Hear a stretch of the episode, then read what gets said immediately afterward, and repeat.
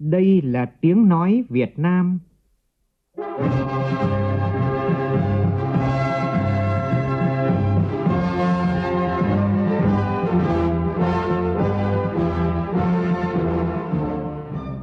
là tiếng nói Việt Nam,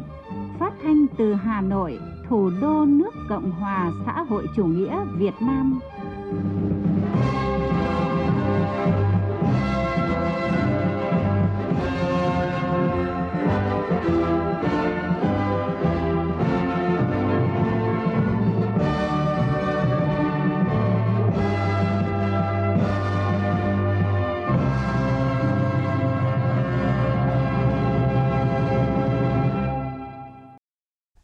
Kính chào quý vị và các bạn. Mời quý vị và các bạn nghe chương trình Thời sự sáng của Đài Tiếng Nói Việt Nam. Hôm nay, Chủ nhật ngày mùng 7 tháng 1 năm 2024, tức ngày 26 tháng 11 năm Quý Mão. Chương trình có những nội dung chính sau đây.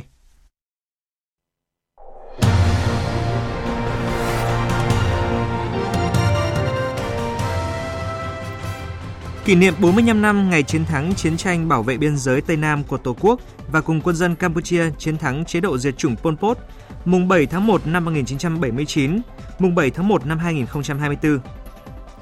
Đồng Nai cùng lúc khởi công 3 dự án giao thông trọng điểm kết nối sân bay quốc tế Long Thành, đường vành đai 3 thành phố Hồ Chí Minh và cảng Phước An.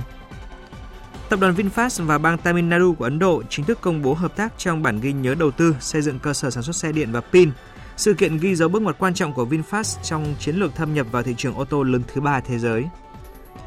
Trong phần tin quốc tế, Mỹ mời Ấn Độ tham gia Liên minh Hải quân đa quốc gia mang tên Chiến dịch Người bảo vệ thịnh vượng để chống lại các mối đe dọa do lực lượng Houthi gây ra tại Biển Đỏ.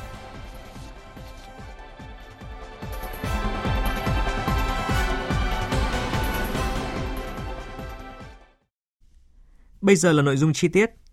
Tối qua, lễ kỷ niệm 115 năm thành lập tỉnh, 75 năm thành lập Đảng bộ tỉnh, 20 năm chia tách thành lập tỉnh Lai Châu, mùng 1 tháng 1 năm 2004, mùng 1 tháng 1 năm 2024 và đón nhận huân chương lao động hạng nhất đã diễn ra trọng thể. Đại tướng Tô Lâm, Ủy viên Bộ Chính trị, Bộ trưởng Bộ Công an dự và phát biểu. Tại lễ kỷ niệm, thưa ủy quyền của Chủ tịch nước, Bộ trưởng Bộ Công an Tô Lâm đã trân trọng trao huân chương lao động hạng nhất tặng Đảng bộ, chính quyền và nhân dân tỉnh Lai Châu. Tin của phóng viên Đài tiếng nói Việt Nam thường trú tại khu vực Tây Bắc.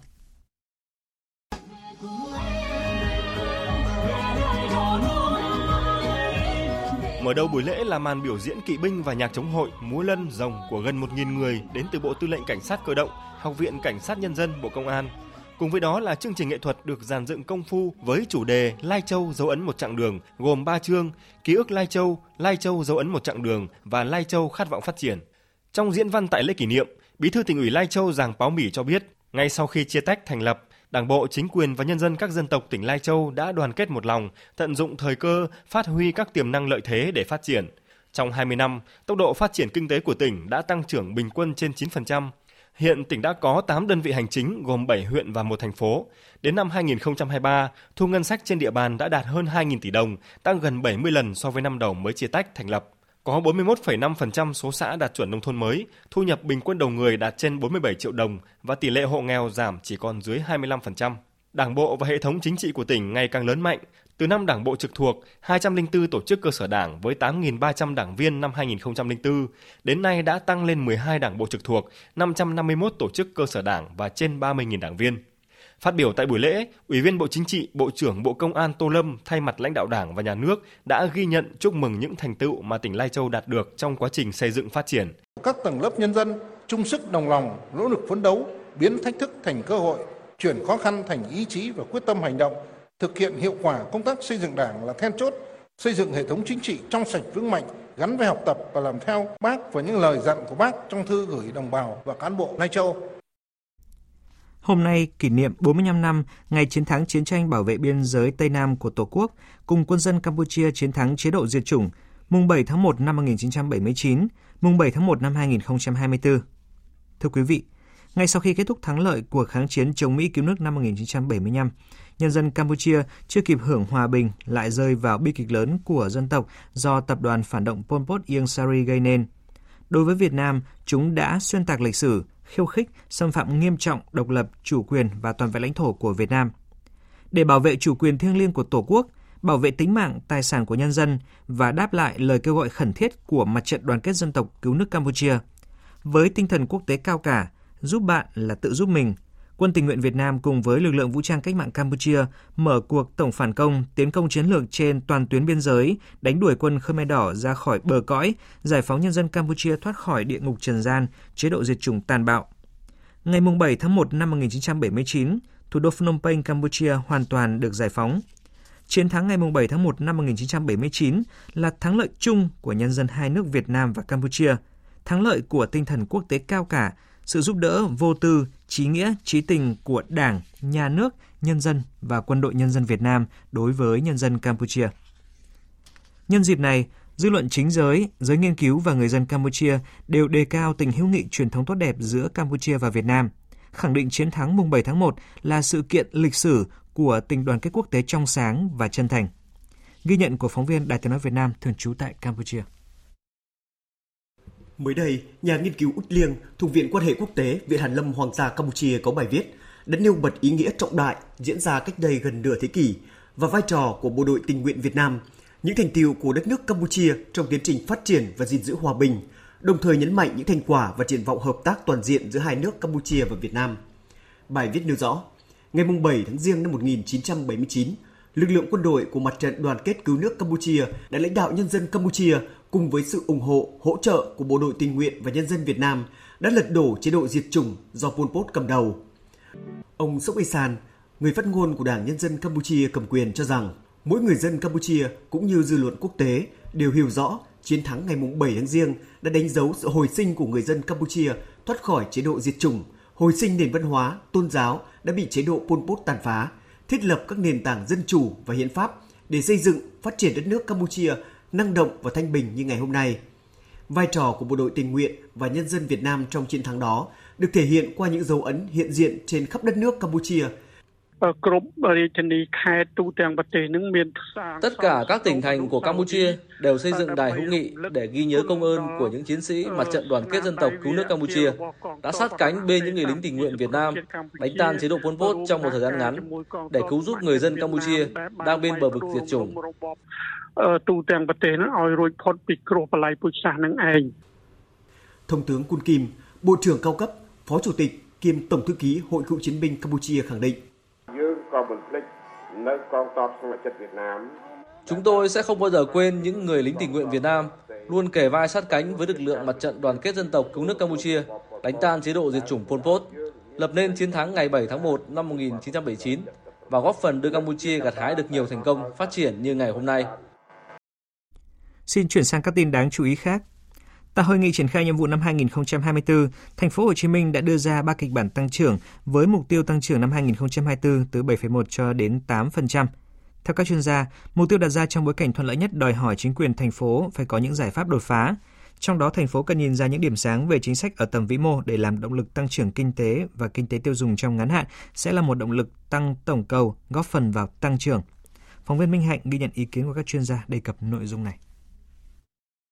Năm 2024, ba yếu tố tiêu dùng nội địa, đầu tư công, xuất khẩu tiếp tục là ba động lực chính cho tăng trưởng và thành phố Hồ Chí Minh phải có giải pháp cho từng yếu tố này. Nhằm hỗ trợ tổng cầu phục hồi nhanh hơn, thành phố Hồ Chí Minh có thể tập trung vào các chính sách thúc đẩy chi tiêu tiêu dùng của người dân, đầu tư tích lũy tài sản của doanh nghiệp và hộ gia đình, đặc biệt là trong lĩnh vực bất động sản. Chính quyền thành phố Hồ Chí Minh nên tăng cường hỗ trợ và khuyến khích các doanh nghiệp của thành phố tổ chức các chương trình khuyến mãi giảm giá để kích thích tiêu dùng của người dân. Theo tiến sĩ Trương Minh Huy Vũ, Phó Viện trưởng Viện Nghiên cứu Phát triển Thành phố Hồ Chí Minh, để tăng tiêu dùng nội địa, thành phố cần thực hiện nhiều biện pháp. Tiêu dùng nội địa không phải chỉ là câu chuyện chúng ta kích người ta đi mua. Chúng tôi nhìn cái thị trường của thành phố không phải là thị trường 10 triệu dân mà trước mắt là cái thị trường 30 triệu dân của phía Nam, 100 triệu dân của cả nước. Đây là cái nơi sản xuất thì chúng tôi bán hàng ra cho các vùng. Chúng ta nghiêm túc đặt lại đây là nền kinh tế tiêu dùng thì cái tín dụng phục vụ tiêu dùng chứ bởi vì chính cái tín dụng đó thì nó thúc đẩy tiêu dùng chính tiêu dùng đó thúc đẩy cái cung cấp sản phẩm ở trụ cột đầu tư công năm 2024, thành phố Hồ Chí Minh tiếp tục quyết liệt trong việc giải ngân đầu tư công trọng điểm vào đổi mới sáng tạo hạ tầng. Tiến sĩ Trần Anh Tuấn, trưởng ban đổi mới quản lý doanh nghiệp thành phố Hồ Chí Minh cho rằng, thành phố cần tập trung tháo gỡ vướng mắt trong đầu tư công để kích hoạt các dự án kết nối hạ tầng.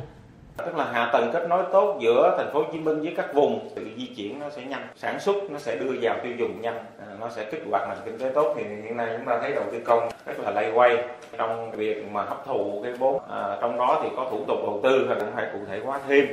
Và đặc biệt là à, đầu tư vào những cái lĩnh vực nào cái nền tảng số hóa xanh hóa trong mọi hoạt động của nền kinh tế thì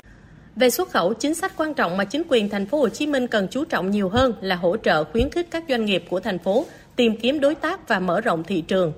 Năm 2024, nếu tình hình kinh tế thế giới phục hồi thuận lợi, cộng với việc thành phố Hồ Chí Minh thực hiện đồng bộ các giải pháp thúc đẩy tổng cầu, mục tiêu tăng trưởng GDP 7,1 đến 8% trong năm là có thể đạt được. Ủy ban Nhân dân huyện Nhân Trạch tỉnh Đồng Nai đã tổ chức lễ phát động thi đua giải ngân vốn đầu tư công năm 2024 và khởi công 3 dự án giao thông gồm đường 25C giai đoạn 1, đoạn 2, đường Tôn Đức Thắng, tức là đường 25B và đường Lê Hồng Phong nối dài. Ông Đào Minh Tâm, Giám đốc Ban Quản lý dự án huyện Nhân Trạch cho biết, khi hoàn thành xây dựng, các dự án sẽ kết nối các tuyến đường quan trọng trong khu vực như là đường vành đai 3 thành phố Hồ Chí Minh, đường ra cảng Phước An và kết nối với đường vào sân bay Long Thành trong tương lai. VinFast và bang Tamil Nadu của Ấn Độ chính thức công bố hợp tác trong bản ghi nhớ đầu tư nhằm phát triển giao thông xanh tại Ấn Độ. Sự kiện ghi dấu bước ngoặt quan trọng của VinFast trong chiến lược thâm nhập vào thị trường ô tô lớn thứ ba thế giới. Theo đó, VinFast và bang Tamil Nadu sẽ tích cực làm việc hướng tới mục tiêu đầu tư lên đến 2 tỷ đô la Mỹ, trong đó mức đầu tư 500 triệu đô la Mỹ cho giai đoạn 1 sẽ được triển khai trong thời gian 5 năm tới. Kế hoạch mở rộng sang Ấn Độ được thực hiện nhằm nắm bắt cơ hội phát triển tại thị trường có ngành xe điện tăng trưởng nhanh nhất thế giới. Đây là một phần trong kế hoạch thiết lập sự hiện diện mạnh mẽ của VinFast tại các thị trường trọng điểm cũng như hoàn thiện chuỗi cung ứng xe điện cho chiến lược phát triển toàn cầu. Dự án sẽ tạo ra khoảng 3.000 đến 3.500 việc làm tại thị trường địa phương đặt tại thành phố Cảng Totoroki. Dự án đặt mục tiêu phát triển thành trung tâm sản xuất xe điện hiện đại tầm cỡ trong khu vực với quy mô sản xuất lên đến 150.000 xe điện một năm. Dự kiến được khởi công ngay trong năm tới 2024. Dự án tạo tiền đề vững chắc cho mục tiêu tăng trưởng kinh tế tại bang Tamil Nadu nói riêng và Ấn Độ nói chung. Chính phủ vừa quyết định xuất cấp gạo từ nguồn dự trữ quốc gia cho tỉnh Sóc Trăng dịp Tết Nguyên đán Giáp Thìn 2024. Chính phủ giao Bộ Tài chính xuất cấp không thu tiền hơn 3.500 tấn gạo từ nguồn dự trữ quốc gia yêu cầu Ủy ban nhân dân tỉnh Sóc Trăng chịu trách nhiệm về tính chính xác của số lượng báo cáo và thực hiện hỗ trợ kịp thời, đúng đối tượng, định mức theo quy định. Công ty trách nhiệm hữu hạn Poyen Việt Nam vừa công bố thưởng cho công nhân dịp Tết Nguyên đán với tổng chi phí khoảng hơn 1.500 tỷ đồng. Trong đó, số tiền thưởng Tết cho công nhân của công ty Poyen tại thành phố Hồ Chí Minh là 633 tỷ đồng, mức cao nhất khoảng 67 triệu đồng và thấp nhất là hơn 5 triệu đồng. Khoảng 37.000 công nhân của Poyen được thưởng Tết Công ty trách nhiệm hữu hạn Poen Việt Nam thuộc tập đoàn quốc tế Pochen Đài Loan là chuyên trong lĩnh vực sản xuất giày dép. Còn theo phóng viên Thái Bình, Sở Lao động Thương binh và Xã hội tỉnh Khánh Hòa thông tin mức thưởng Tết Giáp Thìn 2024 tại địa phương cao hơn 20% mức thưởng Tết năm ngoái. Lãnh đạo công ty trách nhiệm hữu hạn đóng tàu Hyundai Việt Nam thị xã Ninh Hòa, tỉnh Khánh Hòa vừa đạt thỏa thuận lương thưởng năm 2024. Theo đó, thưởng Tết dương lịch, Tết âm lịch, quà Tết cho người lao động hơn 30 triệu đồng, Ông Lê Văn Toàn, Chủ tịch Công đoàn cơ sở công ty trách nhiệm hữu hạn đóng tàu Hyundai Việt Nam cho biết, với hàng chục hợp đồng đóng tàu đã được ký kết, doanh nghiệp đáp ứng đủ việc làm cho hơn 5.000 lao động từ nay đến hết năm 2025. Đơn vị có cam kết với người lao động là hàng năm sẽ xem xét tăng lương và phúc lợi. Đại diện công đoàn sẽ đại diện cho người lao động trên cơ sở lắng nghe ý kiến người lao động, thương lượng với ban lãnh đạo công ty và sau khoảng 5 phiên họp tìm ra một cái chỉ số một phần đáp ứng được mong muốn của người lao động đảm bảo được cái khả năng đáp ứng của công ty về tài chính mức độ phát triển đầu tư của công ty trong các năm tiếp theo theo khảo sát của Sở Lao động, Thương binh và Xã hội tỉnh Khánh Hòa, tại hơn 200 doanh nghiệp trên địa bàn, mức thưởng Tết dương lịch 2024 và Tết Giáp Thìn cho người lao động trên địa bàn cao nhất là 390 triệu đồng một người và thấp nhất 100.000 đồng một người. Đối với thưởng Tết Giáp Thìn, 183 doanh nghiệp đã lên kế hoạch thưởng cho người lao động với mức thưởng bình quân hơn 7,6 triệu đồng một người, tăng hơn 20%. Ông Tạ Hồng Quang, Giám đốc Sở Lao động Thương binh và Xã hội tỉnh Khánh Hòa cho biết, các cơ quan chức năng sẽ làm việc với các doanh nghiệp trọng tâm là lương thưởng Tết, tình hình việc làm, thỏa ước lao động, hạn chế thấp nhất nguy cơ đình công, lãn công, vận động động viên doanh nghiệp chung tay giúp người lao động có cái Tết đủ đầy thì tăng trung bình là một triệu rưỡi cho một người lao động. Như thế là thấy là à, thu nhập của người lao động có tăng lên. Sở Lao động Thương binh và Xã hội đang phối hợp với các sở ngành à, địa phương theo dõi nắm bắt, hỗ trợ cũng như thúc đẩy cái việc thực hiện cái chính sách lao động, tiền lương tiền thưởng và dự kiến sẽ đi làm việc với một số doanh nghiệp có sử dụng trên 200 lao động, nắm bắt tình hình thời có cái giải pháp ngăn chặn cái tình trạng lãng công đình công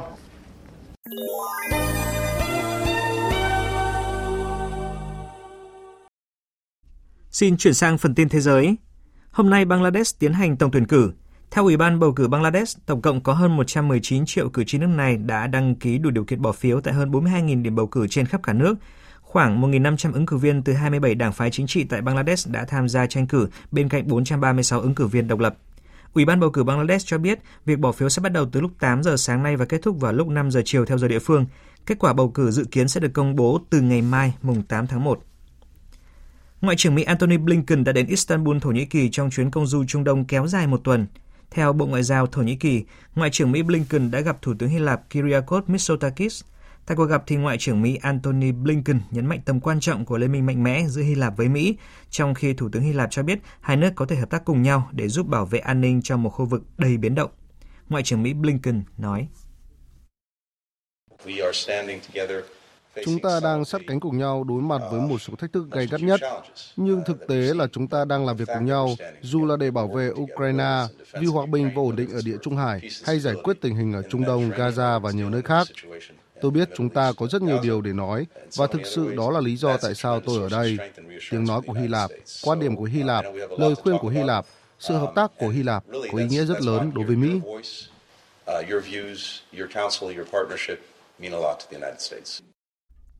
Thưa quý vị, đây là chuyến thăm thứ tư của Ngoại trưởng Mỹ tới Trung Đông trong 3 tháng qua, trong bối cảnh tình hình tại nhiều nơi bên ngoài Gaza, trong đó có Liban, miền Bắc Israel, Biển Đỏ và Iraq có nhiều diễn biến căng thẳng.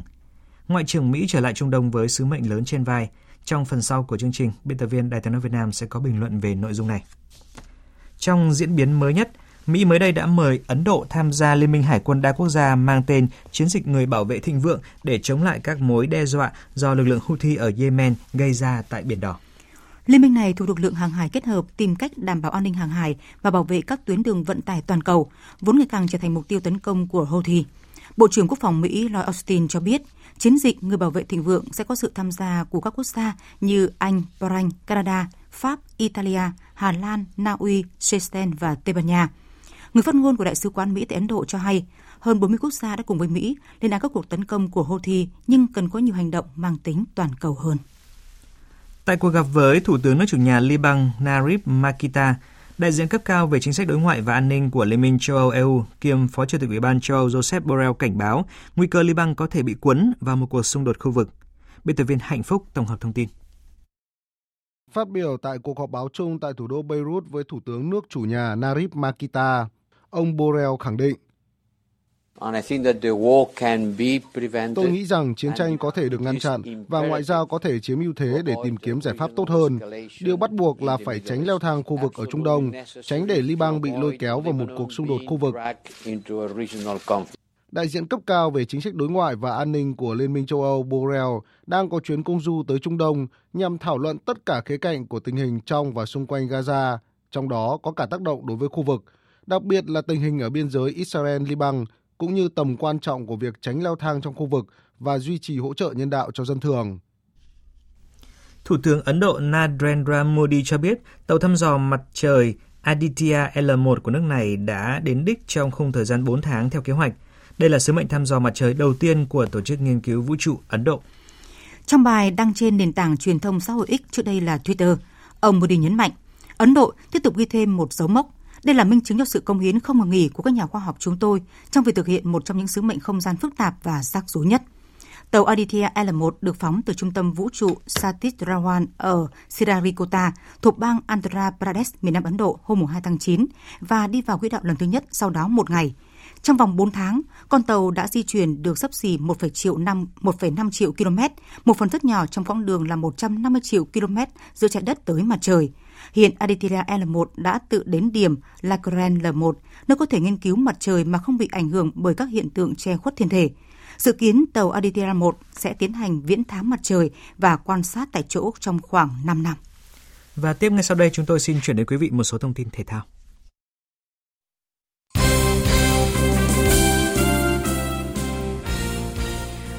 Tại vòng 3 Cúp Quốc gia Anh diễn ra vào đêm qua và sáng sớm nay, Chelsea đã vượt qua Preston với tỷ số là 4-0, Middlesbrough để thua Aston Villa với tỷ số là 0-1. Ở một trận đáng chú ý khác là Sheffield Wednesday giành chiến thắng 4-0 trước Cardiff. Tại vòng 19 giải vô địch quốc gia Italia Serie A, đội bóng Lecce đã có trận hòa một đều trước Cagliari và đội Sassuolo thắng 1-0 trước Fiorentina. Mario Zagallo, huyền thoại bóng đá Brazil, người đầu tiên vô địch World Cup trên cả tư cách cầu thủ và huấn luyện viên, vừa qua đời ở tuổi 92. Ông ấy là một nhân vật với những câu nói mang tính bút chiến. Ông ấy đã mang lại rất nhiều niềm vui cho người dân Brazil và ông sẽ được nhớ đến cũng như chúng tôi nhớ đến Pele.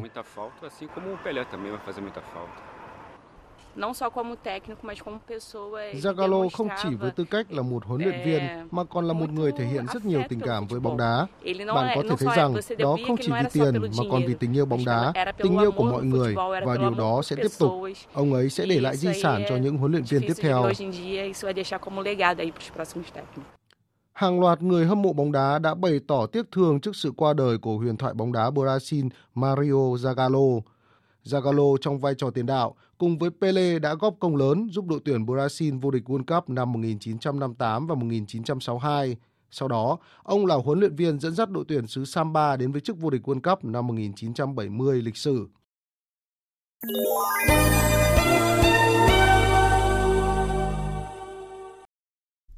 Thưa quý vị, thưa các bạn, trong bối cảnh tình hình xung đột tại Gaza vẫn đang ngày một leo thang, Ngoại trưởng Mỹ Antony Blinken đã lên đường công du tới khu vực Trung Đông với hy vọng thúc đẩy nỗ lực ngoại giao ngăn chặn xung đột lan rộng. Đây là chuyến thăm thứ tư tới Trung Đông của ông Blinken chỉ trong chưa đầy 3 tháng. Tuy nhiên, lần trở lại khu vực này của Ngoại trưởng Mỹ được dự báo là đầy thách thức khi mà bạo lực đang liên tiếp đốt nóng Trung Đông. Bình luận của biên tập viên Quỳnh Hoa. Trong lúc có nhiều quan ngại xung đột ở Gaza sẽ vượt ra ngoài vùng lãnh thổ này và lan sang bờ Tây, biên giới Israel-Liban và tuyến hàng hải Biển Đỏ, Ngoại trưởng Mỹ Antony Blinken có một lịch trình dày đặc và khó khăn kéo dài một tuần tới Israel, bờ Tây, Thổ Nhĩ Kỳ, Hy Lạp, Jordani, Qatar, Ả Rập Xê Út, các tiểu vương quốc Ả Rập Thống Nhất và Ai Cập. Trong chuyến công du Trung Đông lần này, Ngoại trưởng Mỹ thảo luận về các cơ chế khẩn cấp nhằm ngăn chặn bạo lực, giảm căng thẳng trong khu vực, trong đó có việc ngăn chặn các cuộc tấn công của lực lượng Houthi nhằm vào hoạt động vận chuyển thương mại ở Biển Đỏ và tránh leo thang xung đột ở Liban.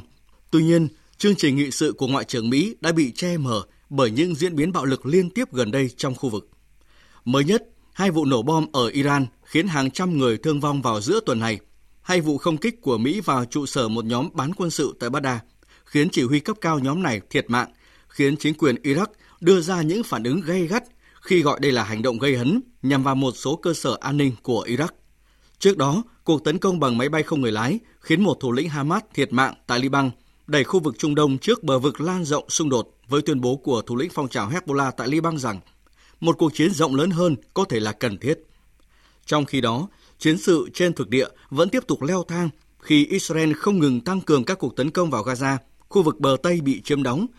Trong bối cảnh như vậy, chuyến công du tới Trung Đông lần này của Ngoại trưởng Mỹ Blinken được cho là không hề dễ dàng vì khu vực đang đối mặt với những vấn đề hóc búa và cần phải đưa ra những lựa chọn khó khăn.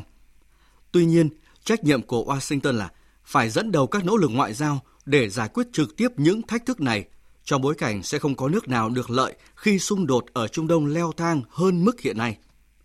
Chính vì thế mà trong lịch trình quay lại Trung Đông lần này, Ngoại trưởng Mỹ Blinken có cuộc gặp với các nhà lãnh đạo của Thổ Nhĩ Kỳ, Jordani, Qatar, các tiểu vương quốc Ả Rập Thống Nhất, Ả Rập Xê Út và Ai Cập nhằm tìm kiếm sự hỗ trợ trong khu vực để xoa dịu căng thẳng đây là các quốc gia đang đóng những vai trò khác nhau trong việc làm trung gian hòa giải về xung đột tại Gaza hoặc có tầm ảnh hưởng với những lực lượng như Hezbollah và Houthi. Khi Israel đang đối mặt với nhiều chỉ trích quốc tế vì chiến dịch quân sự ở giải Gaza và trước những quan ngại ngày càng gia tăng về các vụ tấn công gần đây trên Biển Đỏ, Liban, Iran và Iraq, rõ ràng chuyến công du đầu tiên tới Trung Đông trong năm nay của Ngoại trưởng Mỹ Blinken mang sứ mệnh lớn với đề xuất các bước cụ thể mà các bên trong khu vực có thể thực hiện nhằm ngăn chặn trào lửa Trung Đông sôi sục với những làn sóng đối đầu mới. Quý vị và các bạn vừa nghe bài bình luận với nhan đề Ngoại trưởng Mỹ trở lại Trung Đông với sứ mệnh lớn trên vai. Dự báo thời tiết Bắc Bộ và khu vực Hà Nội nhiều mây, đêm và sáng sớm có mưa nhỏ, mưa phùn và sương mù rải rác, sau có mưa nhỏ vài nơi, đêm và sáng sớm trời rét, nhiệt độ từ 17 đến 26 độ. Khu vực từ Thanh Hóa đến Thừa Thiên Huế, phía Bắc đêm và sáng sớm có mưa nhỏ, mưa phùn và sương mù rải rác, sau có mưa nhỏ vài nơi, phía Nam có mưa, mưa rào rải rác, nhiệt độ từ 18 đến 26 độ.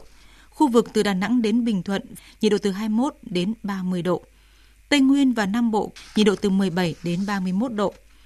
Dự báo thời tiết biển, Vịnh Bắc Bộ tầm nhìn xa trên 10 km giảm xuống dưới 1 km trong sương mù, vùng biển từ Quảng Trị đến Quảng Ngãi, vùng biển từ Bình Định đến Ninh Thuận, vùng biển từ Bình Thuận đến Cà Mau, vùng biển từ Cà Mau đến Kiên Giang tầm nhìn xa trên 10 km, khu vực Bắc và Nam Biển Đông, khu vực quần đảo Trường Sa, tỉnh Khánh Hòa có tầm nhìn xa trên 10 km giảm xuống từ 4 đến 10 km trong mưa, gió đông bắc cấp 5. Riêng vùng biển phía Tây có lúc cấp 6, giật cấp 7, cấp 8, biển động. Khu vực giữa Biển Đông và khu vực quần đảo Hoàng Sa thuộc thành phố Đà Nẵng, tầm nhìn xa trên 10 km, gió Đông Bắc cấp 5. Vịnh Thái Lan, tầm nhìn xa trên 10 km, gió nhẹ. Vừa rồi là những thông tin thời tiết. Ít phút còn lại của chương trình, chúng tôi tóm lược một số tin chính vừa phát.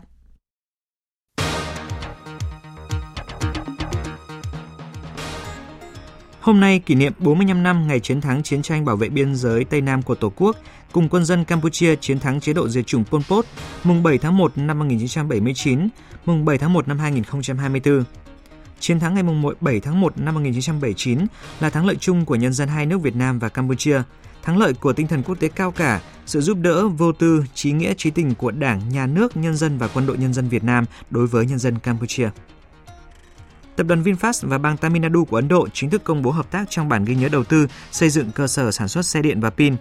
Dự án xây dựng cơ sở sản xuất xe điện và pin của VinFast tại bang Tamil Nadu dự kiến sẽ tạo ra khoảng từ 3.000 cho đến 3.500 việc làm tại thị trường địa phương. Sự kiện ghi dấu bước ngoặt quan trọng của VinFast trong chiến lược thâm nhập vào thị trường ô tô lớn thứ ba thế giới. Mỹ mới đây đã mời Ấn Độ tham gia Liên minh Hải quân đa quốc gia mang tên Chiến dịch Người bảo vệ thịnh vượng để chống lại các mối đe dọa do lực lượng Houthi ở Yemen gây ra tại Biển Đỏ.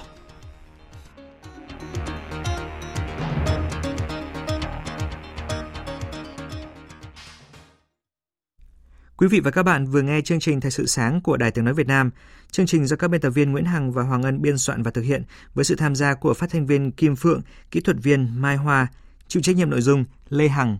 Xin kính chào tạm biệt và hẹn gặp lại quý vị trong những chương trình sau.